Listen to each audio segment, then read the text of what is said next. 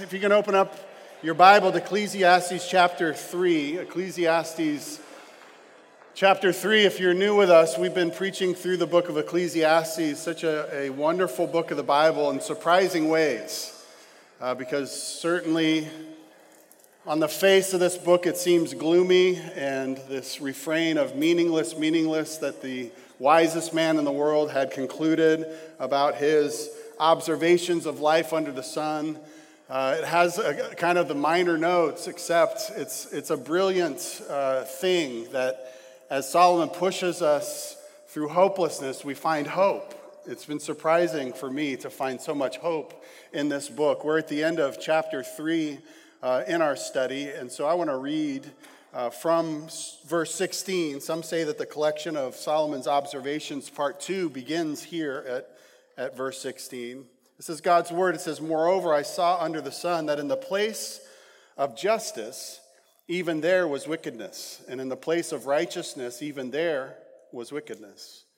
I said in my heart, God will judge the righteous and the wicked, for there is a time for every matter and for every work. I said in my heart with regard to the children of man that God is testing them, that they may see that they themselves are but beasts. For what happens to the children of man and what happens to the beasts, is the same. As one dies, so dies the other. They all have the same breath, and man has no advantage over the beast for all his vanity. All go to one place, all are from the dust, and to the dust all return. Who knows whether the spirit of man goes upward and the spirit of the beast goes down into the earth? So I saw that there is nothing better than that a man should rejoice in his work, for that is his lot. Who can bring him to see what will be after him? Let's pray. Lord, we pray that by your Spirit you would open up our eyes to see what you want us to see, and that you would move us to respond to how you want us to respond to your word. Help us to, to wade through this and understand uh, what you are saying to us, Lord, so that we can, we can leave changed by the power of your word that's at work. In Jesus' name, amen.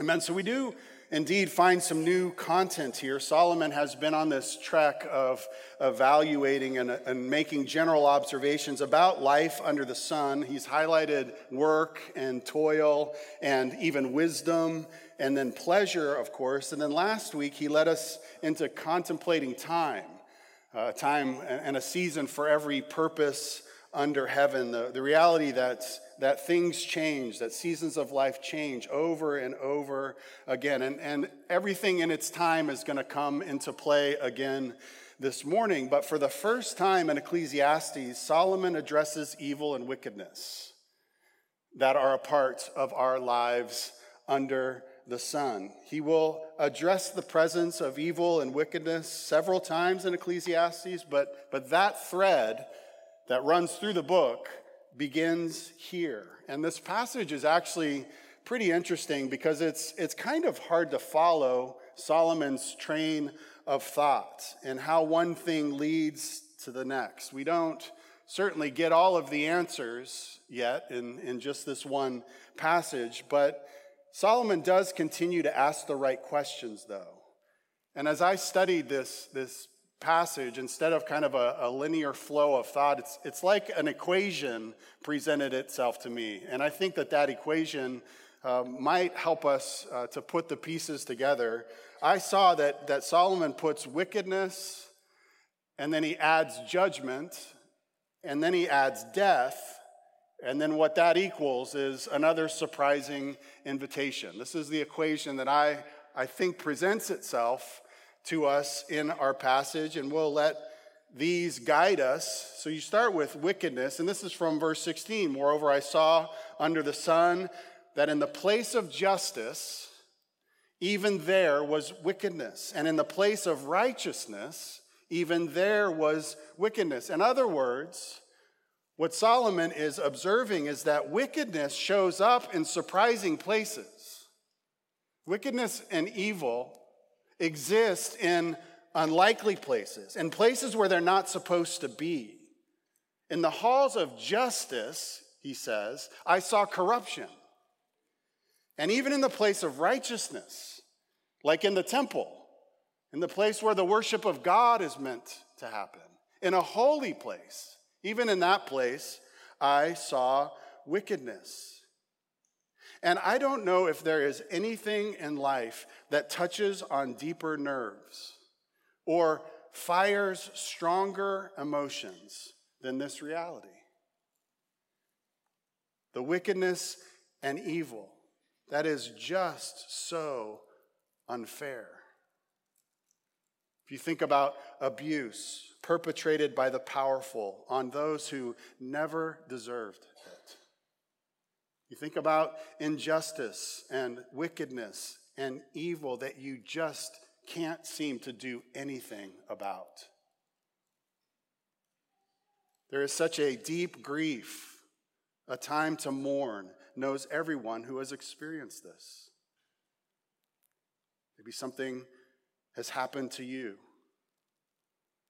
And not just a, a deep grief, but then there's this also like deep anger that arises, even in the most mild mannered, when it comes to the pure, maddening injustice of evil and wicked at places where it's not supposed to exist. How sad and infuriating it is that corruption exists in the legal system, a Department of Justice that simply will not enforce laws or selectively does so from whatever side, or a judge who takes a bribe that sets a bad actor free or ruins an innocent person's life.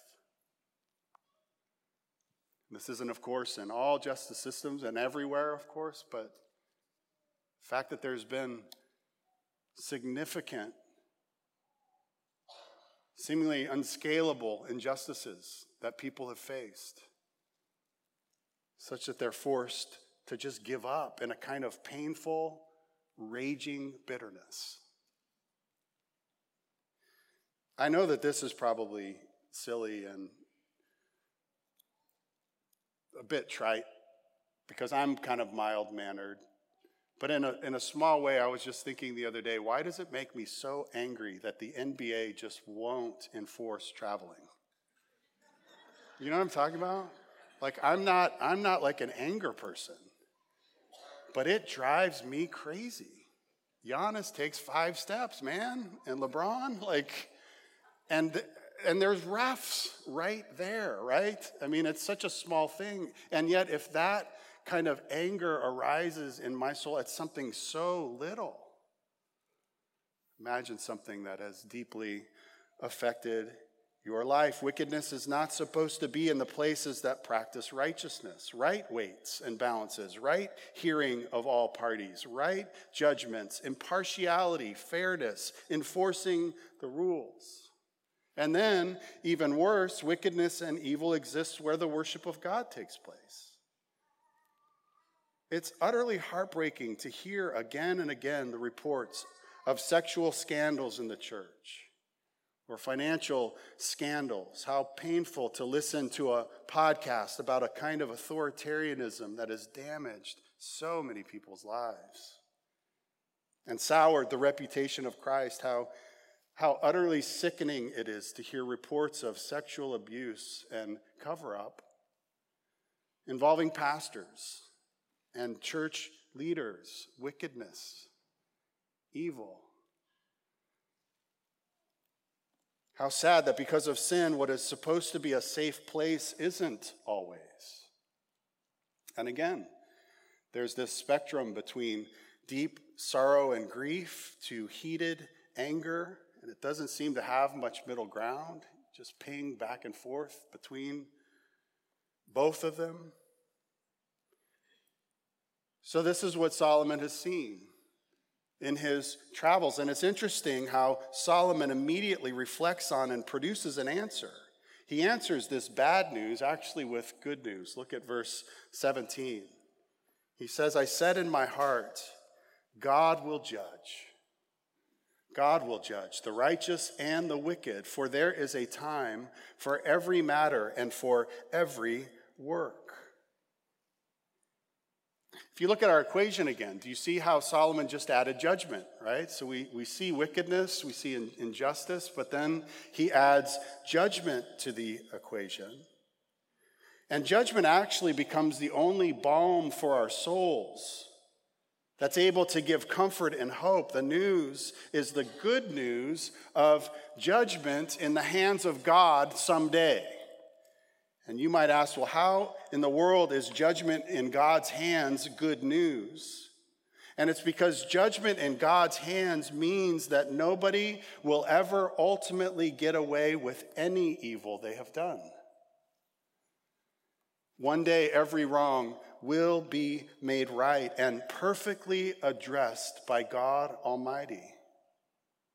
And it's right here that this is the only good news to every person who has suffered wickedness from another, who has either never paid the price fully or has completely or seemingly gotten away with it.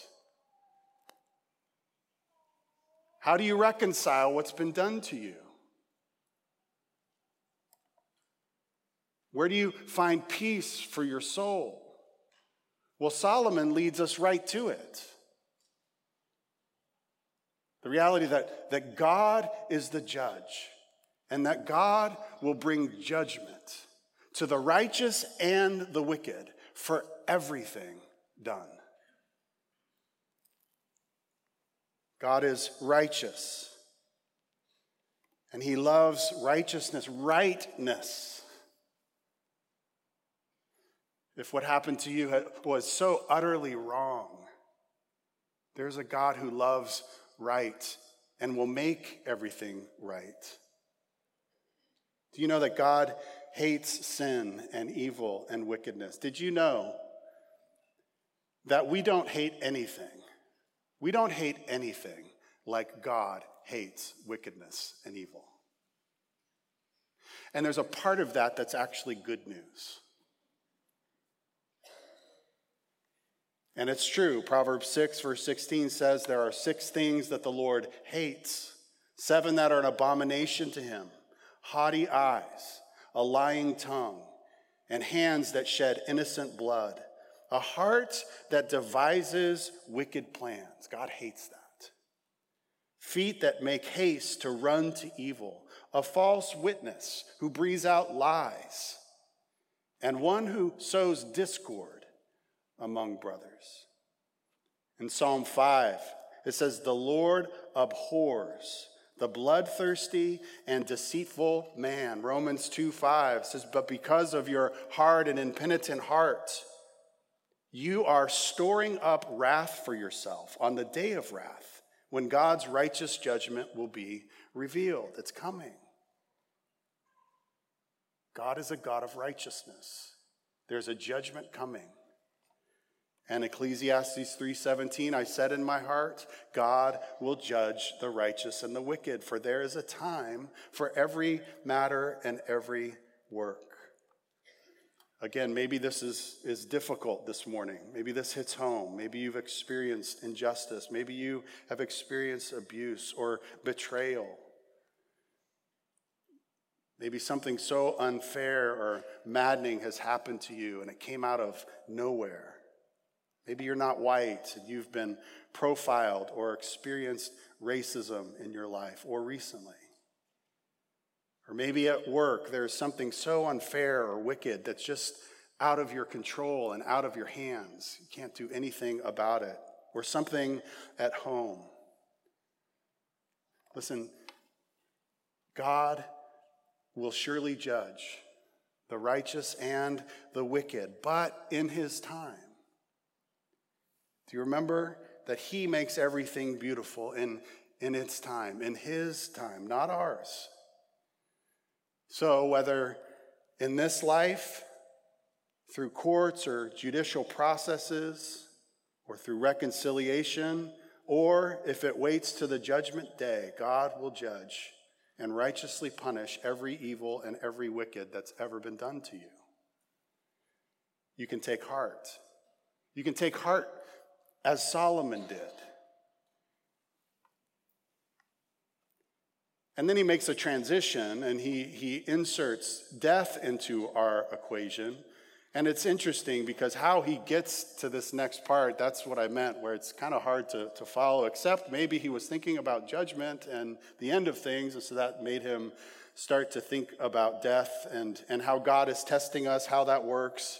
Uh, don't get all the answers, but but let's look at what he says. He says in verse 18, I said in my heart with regard to the children of man that God is testing them, that they may see that they themselves are but beasts.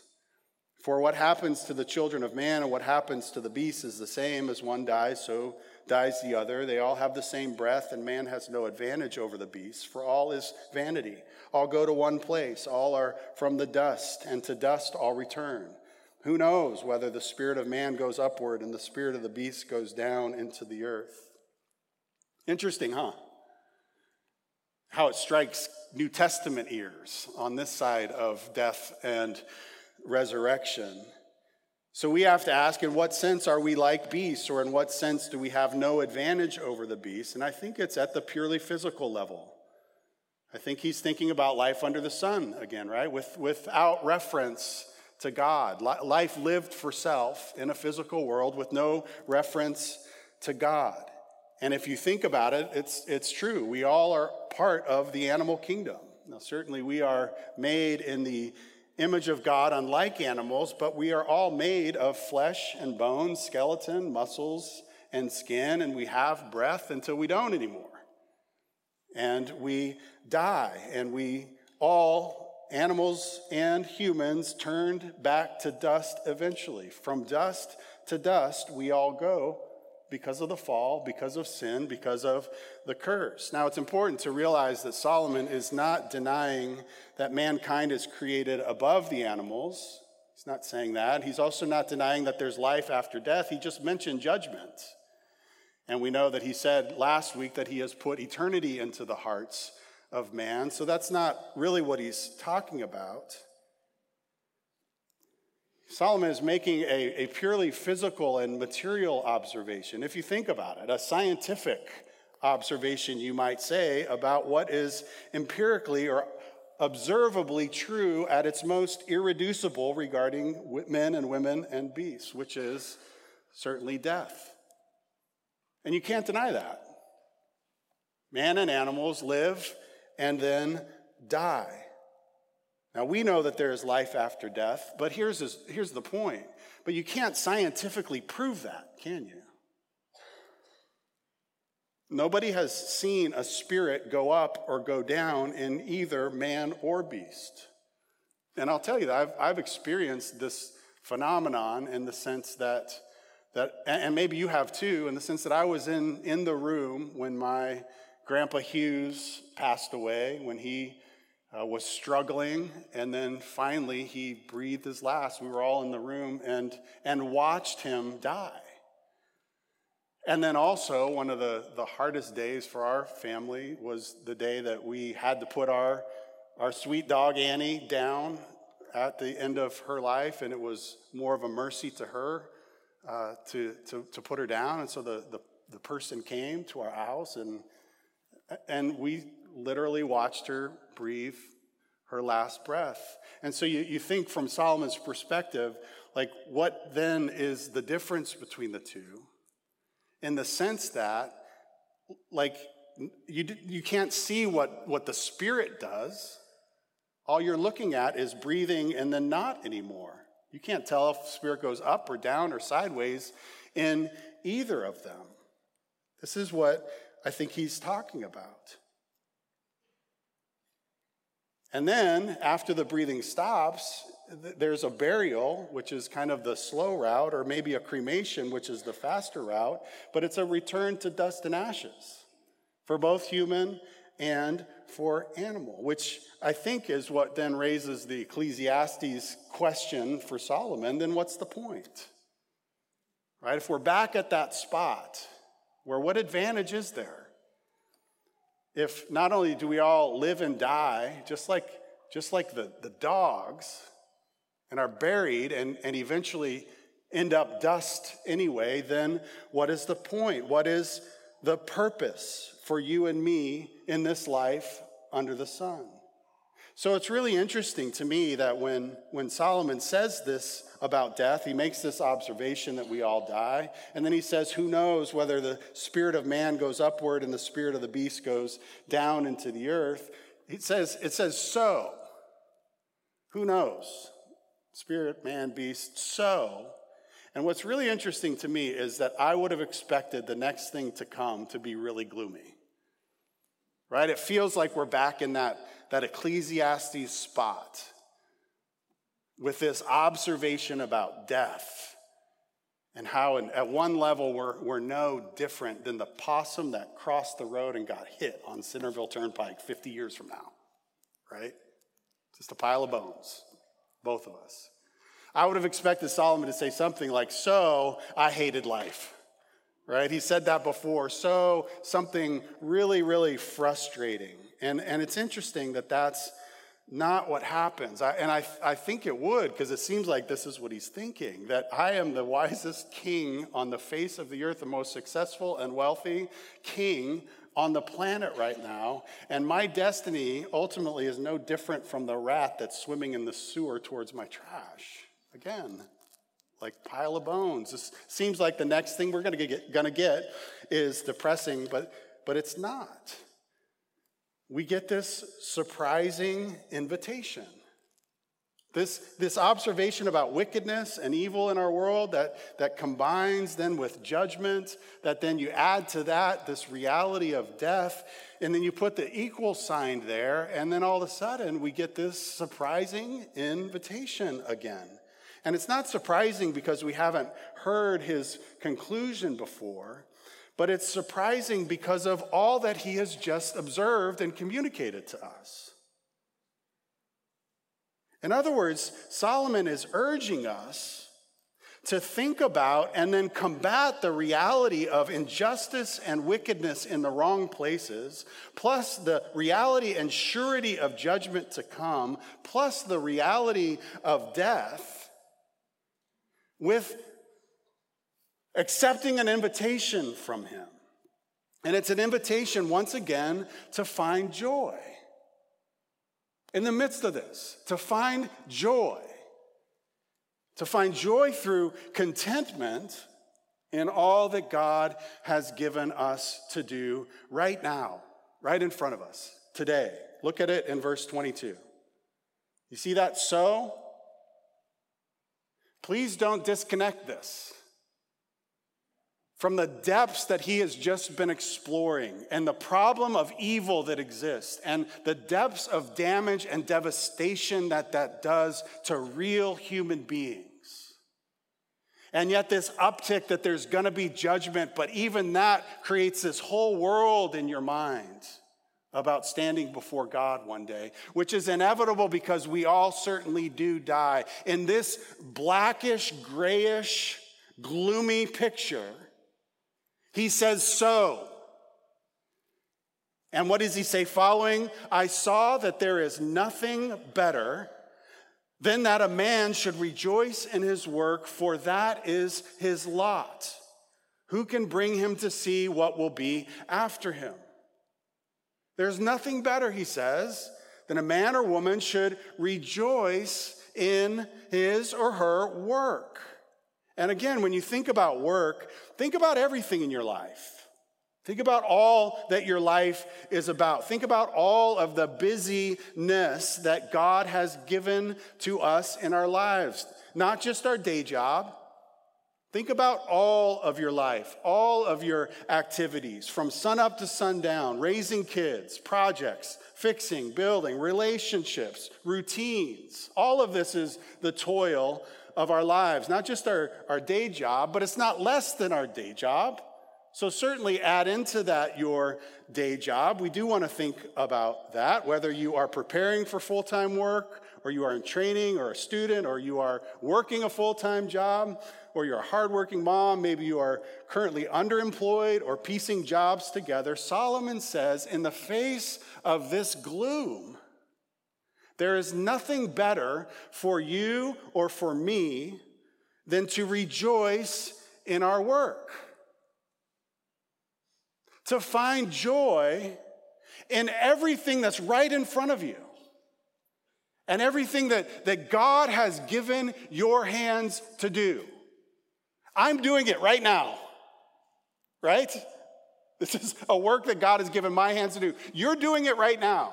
God has given you a work to do, to listen to His word and respond to it, led by His Spirit. Like we're doing this right now. And God says, with all that exists, think about it outside of this room and in the world in which we live, and all that spins and churns in the gloomy and negative and destructive places in our lives, Solomon says, there's nothing better than that you and me rejoice in our work to find joy. Why? Because what we are giving our lives to today and right now is all we have. Is Jon Foreman right? Yesterday is a wrinkle on your forehead. Yesterday is a promise that you've broken. Don't close your eyes. Don't close your eyes. This is your life. And today is all you've got now. And today is all you'll ever have. Is he right? Well, what else do you and I have? Except that the life, the life that God has given us today. And what else do you and I have except, except exactly what God has placed before us? Look, do you see how we're learning from the book of Ecclesiastes? All about life from Monday to Friday, aren't we? Monday to Friday life and beyond. We learn from Solomon to lean into our, our identity as image bearers of God and work. It's what we were created to do. God is a working God, and He made us to image Him in the work that He gives us to do. Work that makes things better in this world, or fixed, or more ordered instead of chaotic, or more beautiful, or more reflective of Him and His glory and His kingdom. That's what we, we do every day. Whether you work for yourself or you're a part of the tens of thousands that work for the US military or in a small business or a large corporation or not being paid by anybody out there at all, every day we wake up to do things that God has called our hands to do, to walk in good works that He has planned in advance for us to walk in. This is our lot, Solomon is saying. And it's interesting when he when he he uses the word lot, it made me think of Psalm 16. This is what David says about God and our lot. He says, "The Lord is my chosen portion and my cup. You hold my lot. The lines have fallen for me in pleasant places." Indeed, I have a beautiful inheritance. I wonder, can you say that about your life? There's a, a profound God centeredness here that says, The Lord is my chosen portion and my cup, that you hold my lot, which is one thing to acknowledge the sovereignty and providence of God. But then to bow your knee to the reality that, and the lines that you have given to me, they're in pleasant places. Why? Because you've given them to me. And you're my heavenly Father. And you know all things. When I, when I think about the word lot, I think about the invitation to contentment, right? This idea of contentment.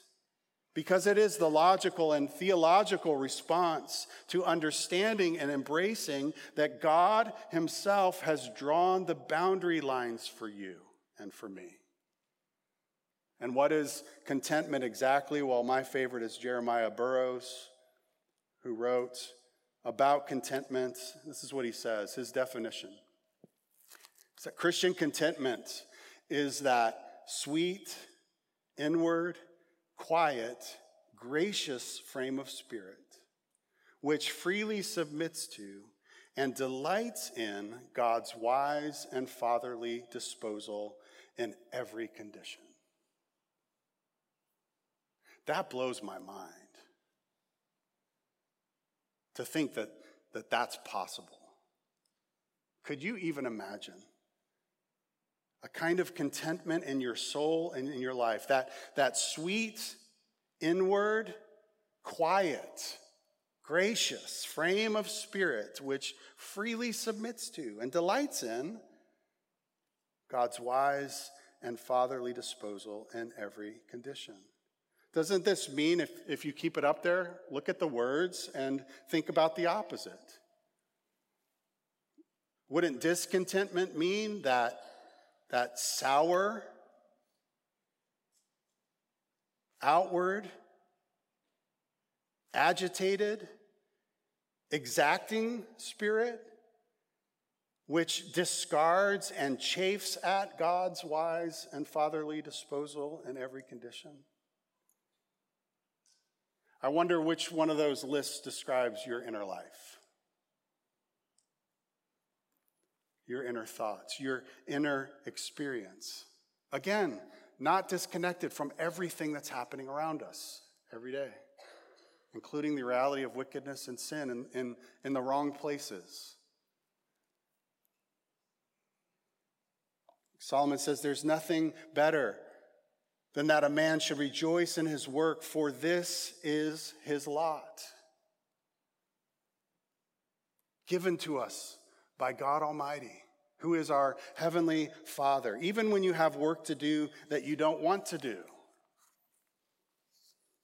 You know, right, that, that Jesus had work to do that he didn't want to do, if I could say it that way didn't prefer. I know that there is a mystery in the fully God, fully human Savior, Jesus, who never wavered in his resolve. And yet he said to his Father in the garden that night, Will you remove this cup from me? Jesus was looking at his work on the cross that would accomplish the salvation of the world, which he had set his face like flint toward. And yet he said, Is there any other way? Is there, can, I, can I not do that work? Yet not my will, but yours be done. So when Peter says in 1 Peter 4, therefore, let those who suffer according to God's will entrust their souls to a faithful Creator while doing good, this is exactly what Jesus did. Was he horrified by the unjust wickedness about to be done to him, perpetrated on him? In the temple precincts, was he horrified by the prospect of what was about to be done to him while perfectly content in God's will to take our judgment upon himself so that our day of judgment will not be a day of horror, for the wickedness we've done and our sins, but will be the beginning of eternal and perfect joy.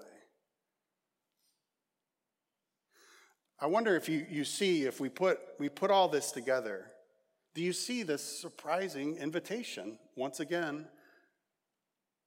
This invitation to square up to and to honestly look into the face and reality of bad things in our lives. This isn't that kind of Christian escapism. Just put your head in the sand. Solomon would not stand for that. He squares up to the reality of wickedness in wrong places. That, that does the most damage to the human soul and the reality of a judgment to come and the reality of our, our deaths that will, that will then transition us to that place where we'll stand before God. He's inviting us to square up to the brokenness that we see in life. Only then to find comfort in the invitation to trust in God's final and perfect judgment of all things. Once there is death, and until then, what do you got? What do I got? What does anybody have? Except to, to rejoice in the work, the things that God has put right in front of you today. Because this is your lot. It's as if, it's as if the Lord wants to set us free through his word, to set us free to be content, to set us free, to find happy in each day, to set us free to find the good life by enjoying the good gifts that He gives us today and every day, including our work.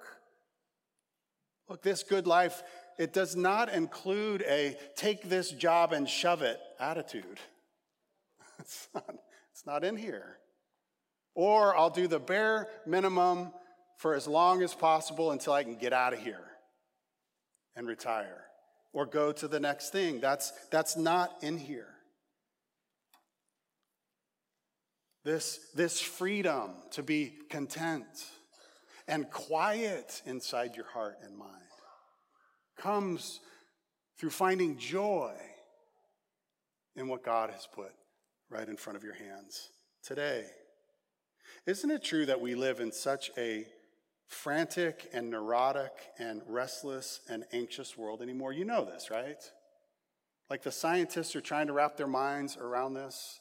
The amount of depression and, and anxiety that exists at the earliest of ages all the way to the end of life. We live in an absolutely frantic world. And I wonder if you would say, and, and you're this, this describes you as well. Maybe you would not use words about your life like simple or peaceful or content or relaxed or tranquil, trusting. Maybe you would admit that you, most of the time, are going 100 miles an hour in several different directions all day long. That your heart is, is constantly churning and your mind is constantly churning. That there is a noisiness in your soul, a disquiet, and a profound restlessness inside of you. And maybe that's because you're frustrated by what frustrated Solomon with evil where it's not supposed to be. Maybe the under the sun political world that we live in is driving you crazy from whatever perspective you come and you just can't turn it off in your heart or in your mind. Maybe it's the justice system. It's so frustrating, or education systems. Maybe it's the state of the church. Or maybe it's whatever's on the news that day, or whatever podcast that you listen to, or whatever dominates the conversations around the water cooler. Have you ever noticed how all of that, all of the above, makes our hearts so noisy? So busy, so restless, and maybe just like constantly angry at this low level. Maybe that's you. Maybe you live most of your life just kind of ticked off, if you're honest, because of all that we see. Do you see the invitation from God today through His Word to be set free from that? Not to put your head in the sand, not to pretend like it doesn't exist, but to find joy through contentment in all that God gives your hands to do right now, today. And by the way, this doesn't mean that we don't think about life. We all think ahead. We all, we, we, we are thinkers. So we do analyze the things around us. It doesn't mean that we don't care. It doesn't mean that we aren't daily healing from bad things that have been done to us. Doesn't mean that we don't advocate and, and work for change. It doesn't mean that we ignore. Again, Solomon encourages us to square up to the realities of the world around us and to find joy through contentment with what is right in front of you right now. And then the rest of today. Dad's happy Father's Day. Got lunch coming, right? or whatever. We're going to the beach. It's a good gift from God.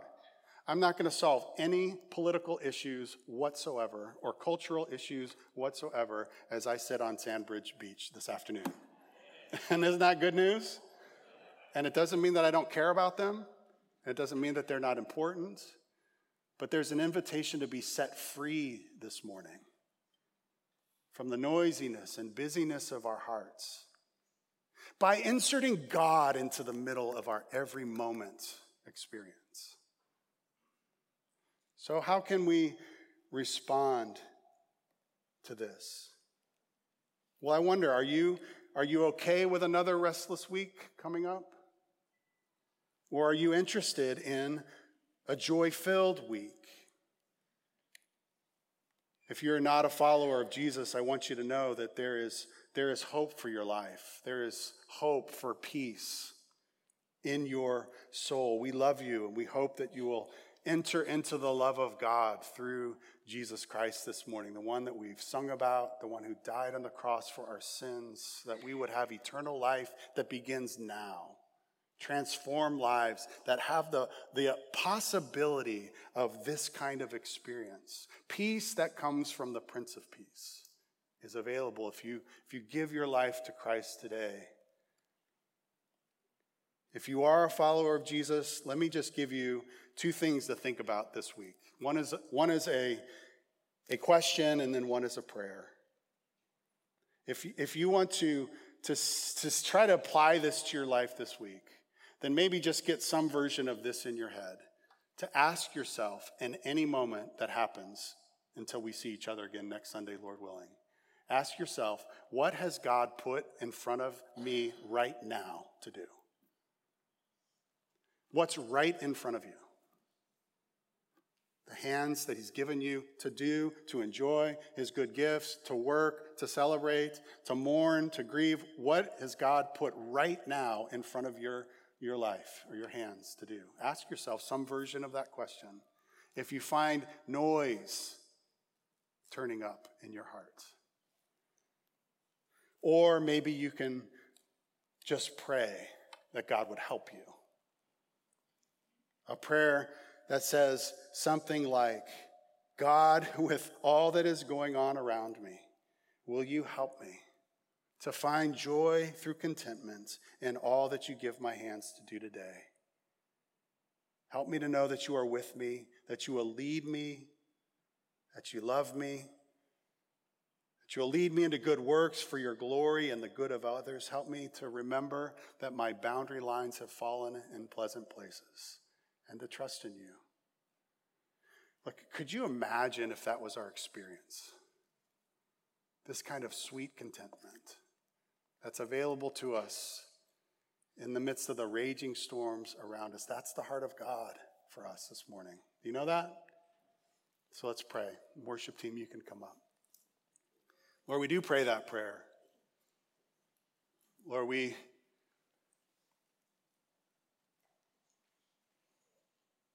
We desire for a, a settledness in our anxious hearts. Lord, you have put eternity into our hearts, so we, we know time past and time coming, and that because of, of our brokenness inserts this possibility that we all have to, to overthink things, to project worst case scenarios into our future, to worry about our relationships and our families and our neighborhoods and our country and our world and all that's going on.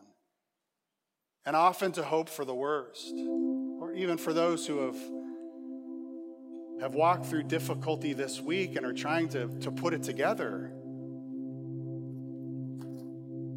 trying to figure out what next steps are. And we know that that's part of life. But we can see that you're offering us something that could still our hearts when we consider you and lift our eyes to you, Jesus, who never leaves us and never forsakes us. So help us to be those who who can turn down the noise. But I pray that that would be our experience this week in a, in a miraculous way, something that we would say, I think this is supernatural your answering prayer to turn down noise and instead to be present, eyes wide open to what's right in front of us in that moment, to enjoy the good gifts that you've given us and surrounded us with, the blessing, the blessings all around us. So, Lord, lead us through that. You, we rejoice to know are the good shepherd, the Lord is our shepherd. So shepherd us through all these things, we pray. Help us to grow in wisdom, in loving you and loving others, and bringing glory to your name.